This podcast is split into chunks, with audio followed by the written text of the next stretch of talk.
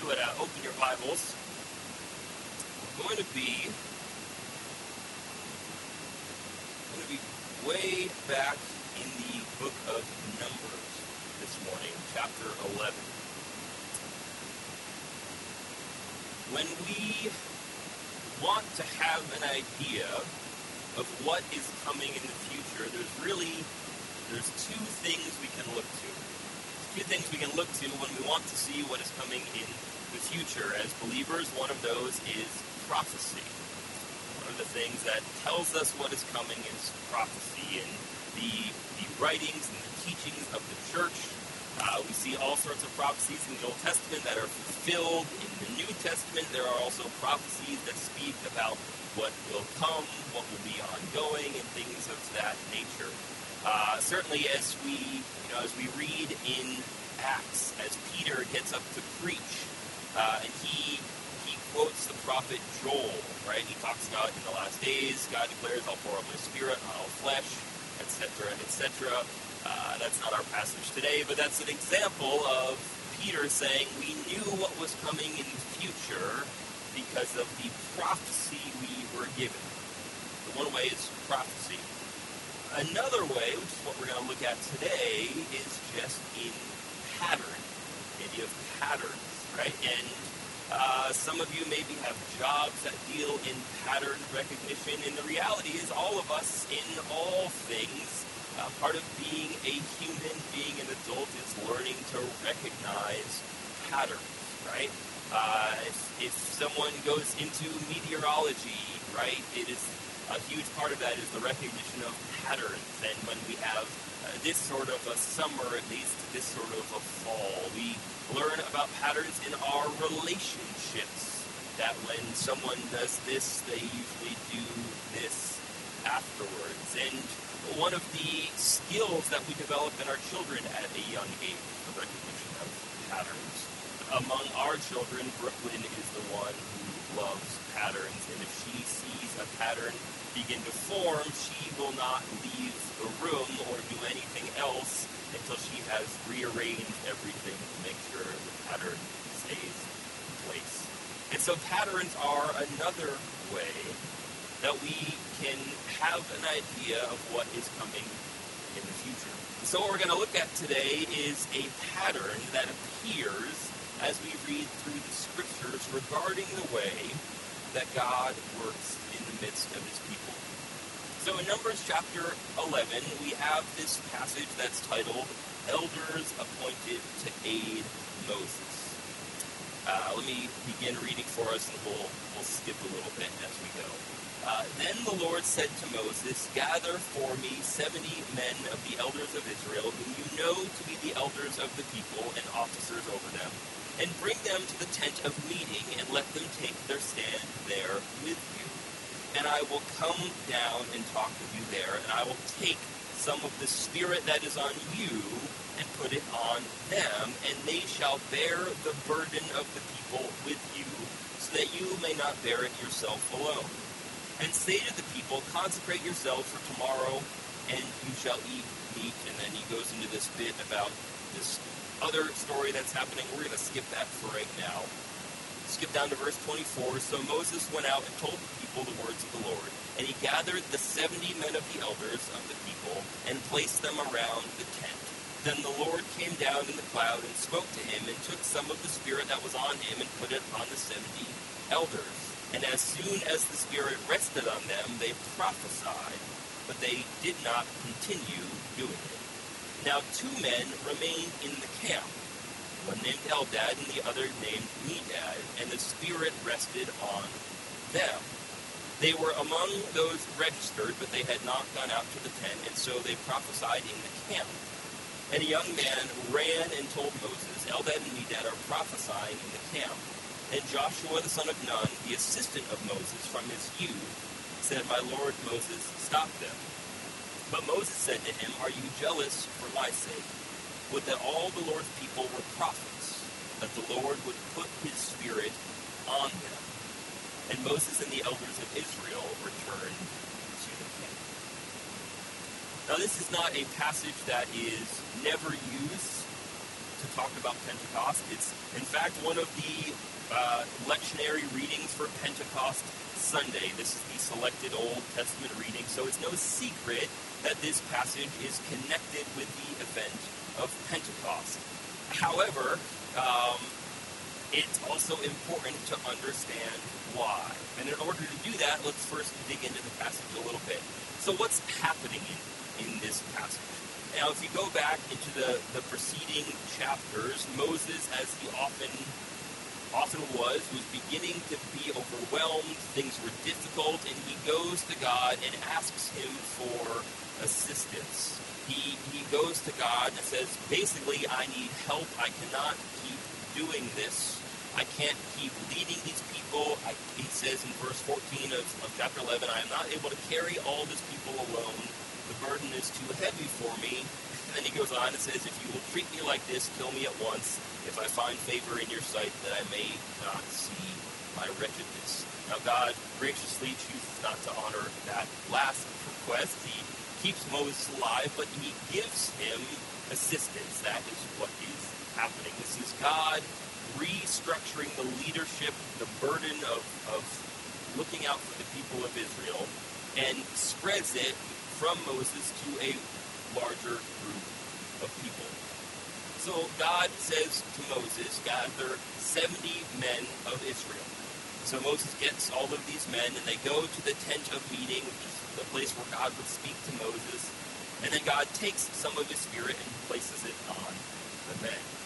Now, a couple details that are important to note. First of all, there's no indication that God removed any of the Spirit from Moses. Uh, he didn't take anything away from Moses, but what he is saying is the same Spirit I put on you, I will put that Spirit on them as well.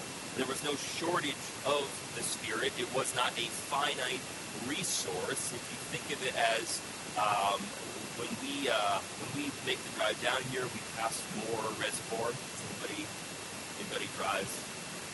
Well, some of you drove by that yesterday. Moore reservoir you drive down. It's on both sides.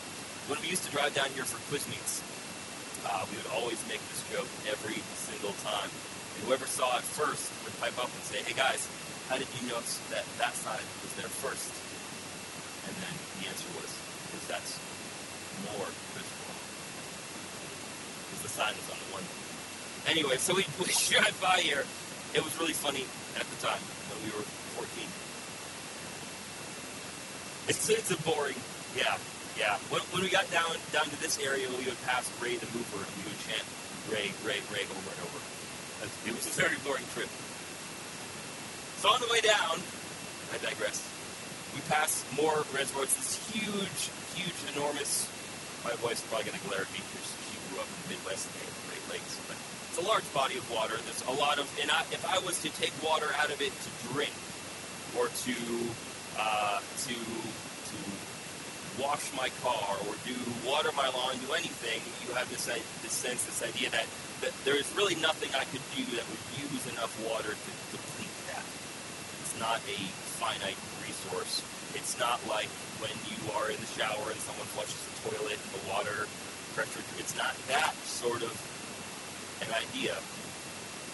It's an infinite resource.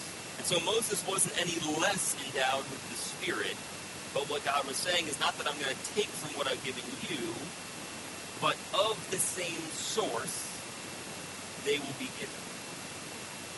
That's the first thing that we need to understand, just so we have the right idea. So the Spirit of God comes and it rests on these 70 men. And they begin to prophesy. However, it's not exactly in the same way that we talked about prophecy at the beginning of this message. There's no record of anything that they said. There's no telling of the future. There's not even any sort of a um, analysis. Sometimes prophetic words are come in, in a bit of an analysis of a situation.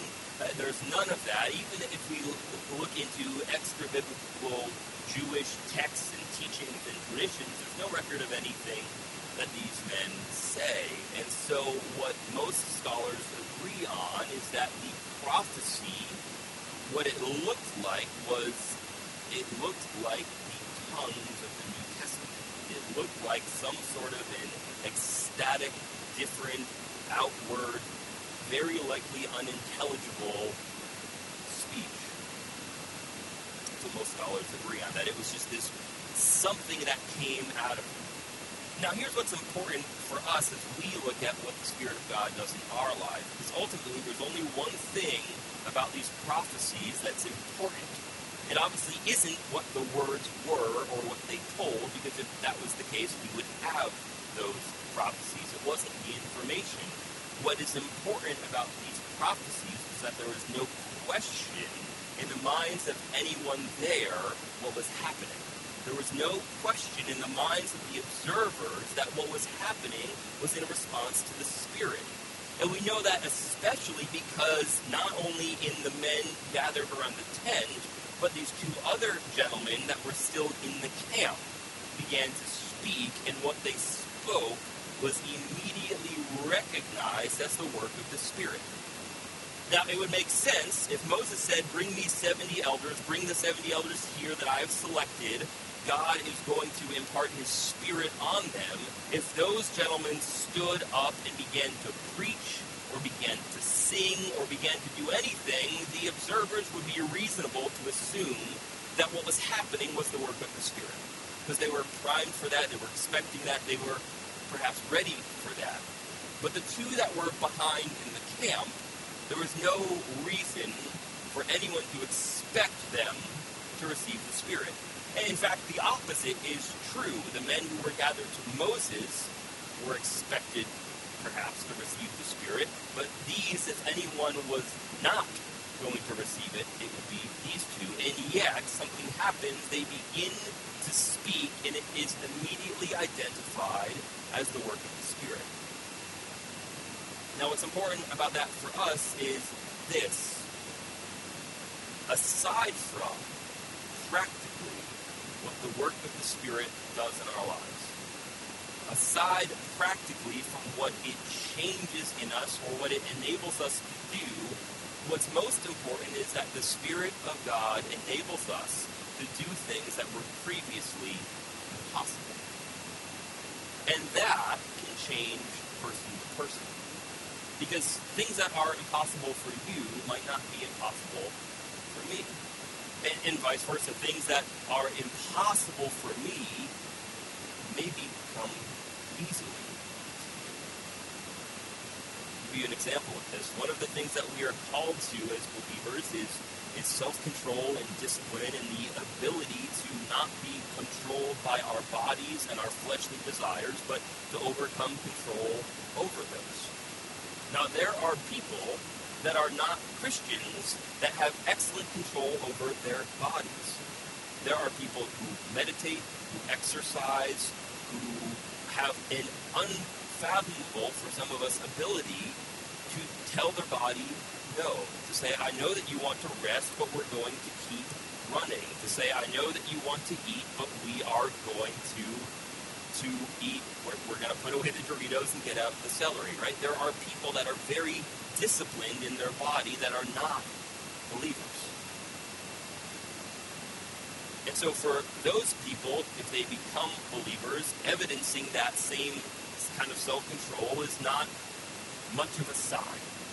However, for someone that has, in whatever way, whether it's whether it's any of those things mentioned, whether it's substance abuse, whatever, for someone who has struggled with that their entire lives, has struggled with self-discipline and regulating their body and things like that, for them to become a believer and for that to change is an indication of the work of the Spirit. So the first work of the Spirit in your life is that before it does any anything from a list that we could come up with, the Spirit of God will empower you to do things that you could not do before. It will empower you to be a person that you were not able to be before. And that is the greatest, the greatest witness we have as believers. It's the greatest witness we have as believers. It is taking us from what we weren't making it what we are.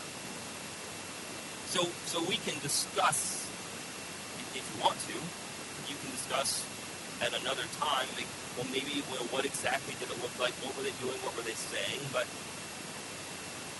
ultimately, the only thing that matters is they did something that could only have come from the Spirit of God. It wasn't that it wasn't that this guy Eldad was very vocal and was always telling people what to do and was always preaching at people and always giving speeches and then he gave, got up and gave a speech. That had happened, right? They would have said he's just doing it again. Something happened in these guys. People said, we've known them. We've known these guys their whole lives. We know exactly what to expect. We know exactly what the pattern is. Way we're going to end up talking about pattern, but we know what the pattern of their life is. We know what to expect from them, and this is different. Radically, radically different. Somebody go tell Moses that it's spilled. Right? Somebody tell Moses that it was supposed to be over there and it's over here. There's a leak. Now here's here's something that's interesting, and there's if you uh, if you look into it, a lot of discussion about this. God says to Moses, "Call seventy elders." The text text says that he gathered, verse 24, he gathered 70 men, the elders of the people, and placed them around the tent. So God said, there will be 70. God said, gather 70. He placed 70 around the tent, but then two remained in the tent. So this is one of the discussions, is exactly how many men, how many men received the Spirit. And ultimately you could say, well, it probably doesn't make that big a difference. But then again, it, it could have some significant implications. And so there's a couple theories. One is that um, there weren't really there were 70 men chosen and only 68 went up. Perhaps the two felt unqualified or inadequate and they were afraid to go. Um, somebody said, well, maybe maybe they pulled the 70 from this really, you know, this kind of old list. Uh, there was an old census or a military registry, and there were 72 names, and they used that as a starting point and didn't invite these other two, but their names were on it. Historically, uh, there's documentation of ancient Jewish tradition, what he doesn't into later. But we have records of the ancient Jewish history and the tradition about this passage. Uh, and it's not scripture, but it is a historical document that says the Jewish tradition was this. Moses looked at the command and said, okay, I'm supposed to gather 70 people.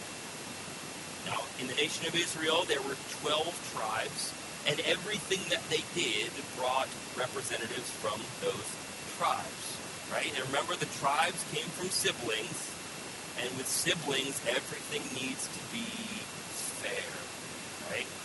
Everyone ever have those fair kind of arguments with your siblings, or your kids have it, right? With kids, everything. And what's funny about the people of Israel is they, as a nation, never grew out of that. There's this constant. So everything was equal representation. Now, if you're a mathematician, you realize that if you've got 12 tribes that all want to be represented equally, and you've got to have 70 people, you've also got a problem. And Moses, at this point, right, he's already burnt out. He's already exhausted. He's already saying is way too much trouble. And then, so the tradition is that Moses basically said, I don't want to have to deal with the two tribes that get five instead of six whining and complaining and giving me a hard time about it. And so the tradition says that he took 72 men, even six from every tribe, leaders, qualified three elders, and he got them together, and he took an urn, and he put 72 bits of, of parchment or whatever in it, and on 70 of them was written the word or symbol or something that said elder, and two of them were blank. So they all came in, they reached in, and they it was basically like drawing straws. That this is what Moses did. And so the two men that drew blank parchments, he said, God has not ordained and called you to be an elder. He washed his hands and said, Hey, I didn't pick it, you pulled it out. It was God's providence, it was God's will. Take it up with him. That's the tradition of what happened.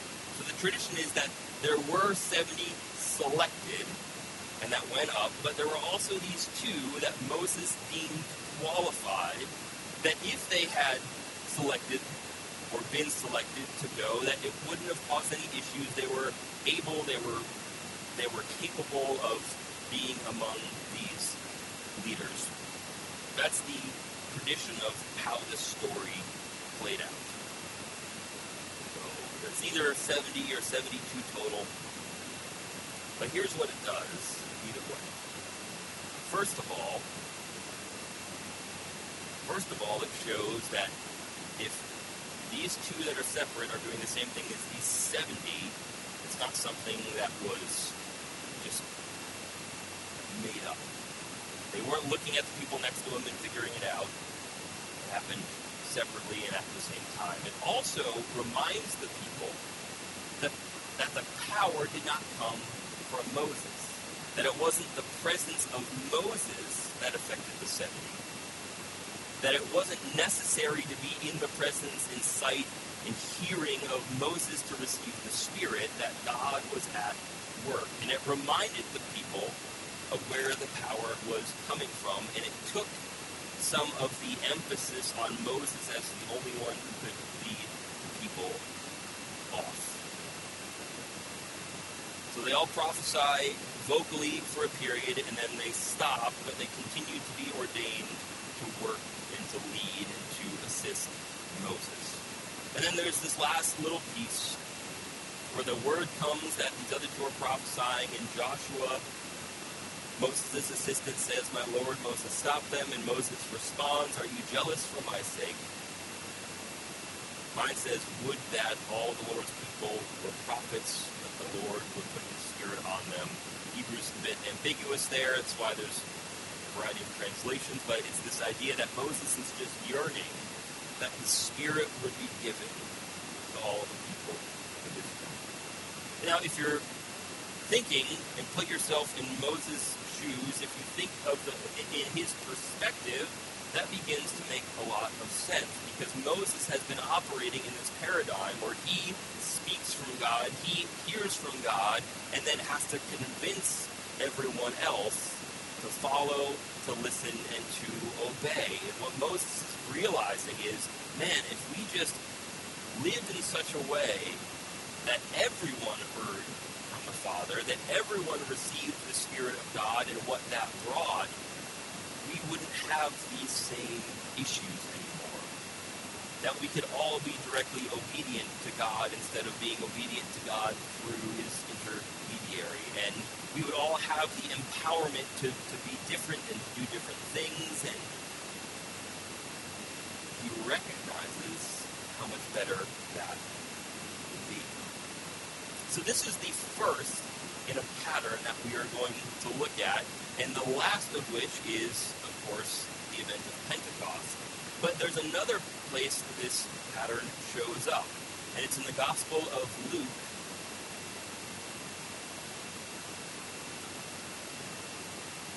chapter 10. As I was reading this week, I actually didn't see this referenced um, in any of the commentaries that I read. But as I was reading this week, I thought to myself, man, that number sounds really familiar. And I was actually just driving with Rachel in the car at the time, so I made her look it up on her phone and Google it to get the passage. And in Luke chapter 10, we have this passage uh, Jesus sends out, in my Bible it says Jesus sends out the 72. Let me just, I'll read and skim, summarize. After this, the Lord appointed 72 others and sent them on ahead of him, two by two, into every town and place where he himself was about to go. Said to them, The harvest is plentiful, but the laborers are few. Therefore, pray earnestly to the Lord of the harvest to send out laborers into his harvest. Right? He says, I'm sending out as lambs, carry no money bag. Uh, he talks about how to enter houses, etc., etc., and he goes down. Um, it says, heal the sick in it and say to them, the kingdom of God has come near to you. Uh, and it goes, goes on from there. So we have this passage where Jesus does the very same thing. And this pattern begins to emerge. And when Jesus is sending out from the disciples, but also from the not just the twelve, not just the twelve apostles, but more broadly from all of his followers, he does the same thing to reference and call us back to what happened in the Old Testament. That you have a strong leader, a leader of the covenant, you could say, and just as Moses brought the old covenant to the people, Jesus was bringing the new one. And then in the same way that this, with Moses, the Spirit was given him to lead the people, in the same way the Spirit was given Jesus to preach and to heal, that Spirit was given and granted temporarily to these other 72. And they went out and began to preach and began to speak and to do Jesus' work. It's the second time this happens. Now, some of you, depending on your translation, it's interesting, different Bibles translate differently. The reason is, and they translate the number. Some of your Bibles probably have, especially if you're King James, New King James, the 95 edition of the New American Standard Bible, but not 2006 version, um, and then a series of other ones. Some translate it, Jesus sends out 70, some say 72. If you look into that, it's because half of the New Testament manuscripts say 70, about half of them say 72. There's almost a perfectly even split among uh, among the documents from the early church, which is really fascinating when you think about our discussion that we started with of were there 70 or 72 in the Old Testament to me, that looks a lot less like a discrepancy and more like a sure sign that this passage is meant to point us back to Numbers. It is a sure sign that what, what Luke is saying here is what is important here is not necessarily how many hands were at work, but the symbolism and the sign that this is a pattern that is occurring throughout history and connecting Jesus' ministry to the ministry of Moses. Now here's what's really cool. If you flip back a page, chapter 9, we have the Transfiguration. And just earlier in the chapter before, guess who Jesus was hanging out with on top of a mountain? Chapter 9, Verse 30, and behold, two men were talking with him, Moses and Elijah. So Jesus goes up on the mountain, he has this transfiguration experience, another sermon, but he hangs out with Moses. And then immediately after, goes out and sends the 72. And not that he needed ministry ideas, but I just picture Jesus up on the mountain saying, Hey Moses, I've been getting real tired lately. Any advice on what to do when you're just getting a little overworked and worn out. Moses said, listen, I've got this great thing. We did it way back. Really worked for me. You should try it. Try getting 72 guys and have God put the Spirit on them as well, and they can really help you out with Jesus. It's a really great idea, Moses. I'm going to have to try that. You know what? Tomorrow, I'm going down, and I'm finding 72 guys. And I'm going to send them out probably didn't need the idea, but I enjoyed imagining the conversation. So it's a pattern that God in the Old Testament took some of the Spirit and rested it on top of 72. In the New Testament, in the Gospels, Jesus commissions 72. We know the Spirit was placed on them because they healed.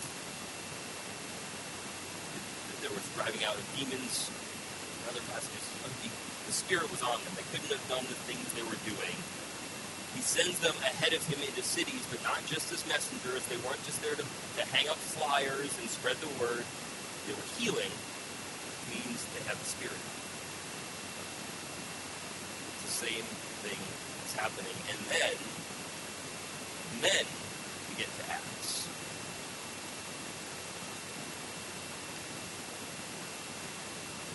get Acts. And the connection here is where Moses ends up.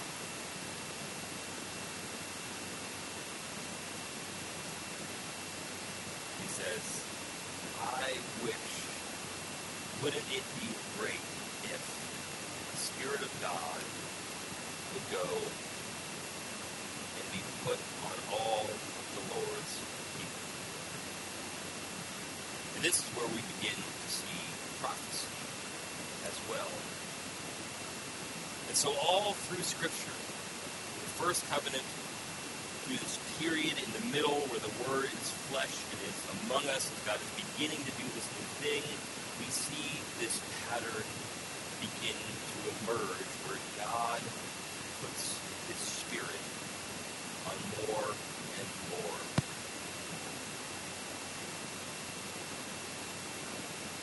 What we know about patterns is something happens and it happens again. The more it happens, the more it occurs, the more we can be certain and assured that it's coming. That when we see patterns, it tells us what is most likely going to happen in the future. Not, not because of any sort of mysticism or any even supernatural understanding, that's again prophecy, but using just our, our logic, just our understanding, just our mental capacity, we know that we can look forward to it happening again. And this is why Pentecost is not just a celebration of what happened in the past. It's not just a remembrance of a circumstance of an event that we don't want to forget about. It is a looking forward to the future as God will once again pour his spirit on you. That God will once again raise up people who previously were not able to do the work that needed to be done, but will empower them to do his will. And so when we are looking at what God is going to do in our midst as a church, as families, and as individuals today, this moment, it can be easy to look back at Pentecost and say, well, the people involved at Pentecost were the you know the, the, the apostles who had walked with Jesus for years and they had heard him preach and they had seen the amazing miracles day after day after day for so long and and, and there were all of these things all of all of the the details of their circumstance are so different from our circumstance and how could we possibly believe that that would happen again that's something that powerful could happen in our lives, could happen in our time. That when we think about Pentecost as something that only happened once, it begins to be hard to believe that it could happen a second time. It begins to feel out of reach. It begins to feel unattainable. But when we recognize that even Pentecost itself wasn't entirely that Pentecost itself wasn't God inventing new ways to work in history. It was actually God just going deeper because the time was right. God has had poured out his spirit on large groups of unworthy people before. God had poured out his spirit in such a way that people said things they couldn't say before, whatever that looks like there was already a time when the power of God falling on people was publicly demonstrated in its power and the authority that it brought. All of that had already happened at Pentecost. It happened to more of them, and it happened more deeply. It was not just an outward resting or a period and a purpose, it was an indwelling in the same way that the Spirit dwelt within Jesus. It was deeper, it was bigger, but ultimately, it wasn't an isolated event, it wasn't new. And, and I don't know about you, but for me, that makes it a lot easier to look forward to what God wants to do in my life today. Not because I've never received the Spirit, but because the Spirit is still at work. And, and I can see this pattern that has happened throughout the history of God's work in the world that says this is what God does. He takes people who are imperfect. Because again, right in, in, in Numbers, right before this happened, the whole the whole of Israel is is up in arms about their food and they're rebelling and they're rejecting Moses and and these 72 clearly weren't doing much to solve that problem. They weren't doing much to stand up and defend Moses or tell the people to be content. They they weren't they weren't doing much to change Israel before. And yet God's Spirit was poured out even though they never heard Jesus' teaching, even though they never witnessed a miracle, all of those things that are common to us. And God poured out His Spirit. One of the most dangerous things we can do in the church is of Pentecost, really, really true of Christmas. That's a different discussion we can over celebrate the uniqueness of these situations. We can over celebrate the uniqueness of Pentecost.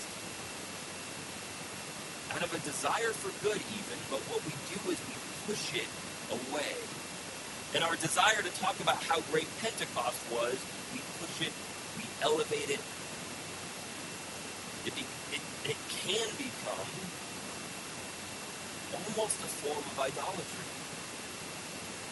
of how great that event was. We want to celebrate it. We want to color little pictures about it in the front row. My kids are doing. There's nothing wrong with that. It's good to teach children the story of Pentecost, but it's all it's all coloring pages, because they weren't they weren't painting pictures of it on the day of Pentecost, right? They didn't have little workbooks for the kids. They didn't have they didn't have T-shirts made. It was just the experience of it. And we can get so focused on the celebration of what was that we miss the experience of what God is doing today. We want to talk about how powerful it was, but not so much that we count ourselves unworthy and unwilling to experience what God wants to do now, in this place, in our hearts, and in our lives. And we do, again, we do so much of that. From a desire for good, out of a, a, a, a striving for humility,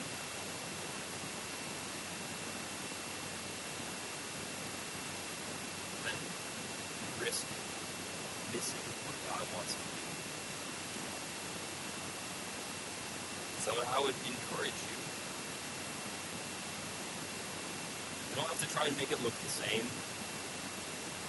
You don't have to just all go to house that has a large room on the second floor, cram ourselves into it, try and make it look the same, make sure we invite a bunch of people from other countries and have them stand on the front lawn so we can go talk to them afterwards. We're not trying to recreate it.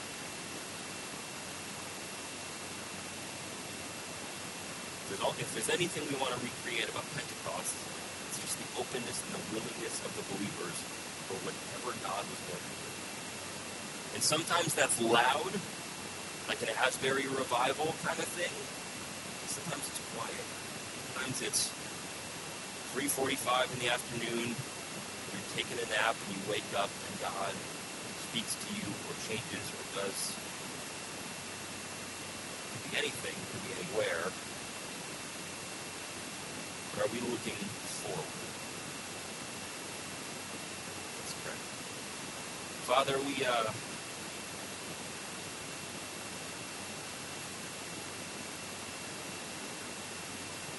sometimes I feel God that every every moment, every time I wake up, there's a new place to misstep.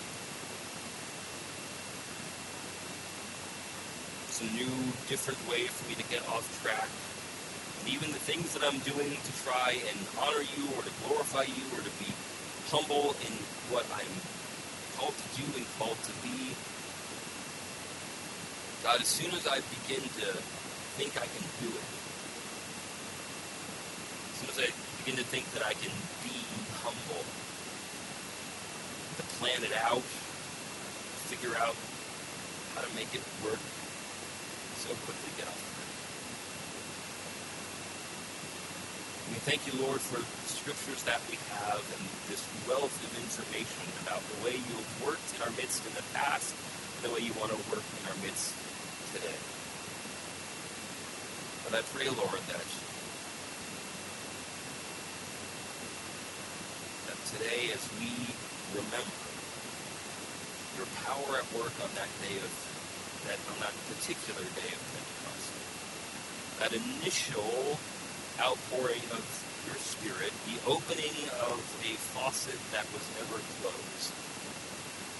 Us remember that it continues. And that holiday is over once every year, but we don't celebrate the holiday, we celebrate the change in reality. Celebrate the change the way our, we understand our relationship with you. We, we celebrate the change fundamentally in our relationship with you. May we, your people, be open and willing to go wherever you would call us to go, to do whatever you would call us to do. Whatever the 2023 outpouring of your Spirit looks like, may we respond, Lord, sign us up put us on the list. Wherever we're going, whatever we're doing, we want to be a part of it. Not because we're qualified, not because we're good enough, but because our names are on the list. Because you call each and every one of us to follow, to work, in the serve, regardless of qualifications, skill, or history. May we be your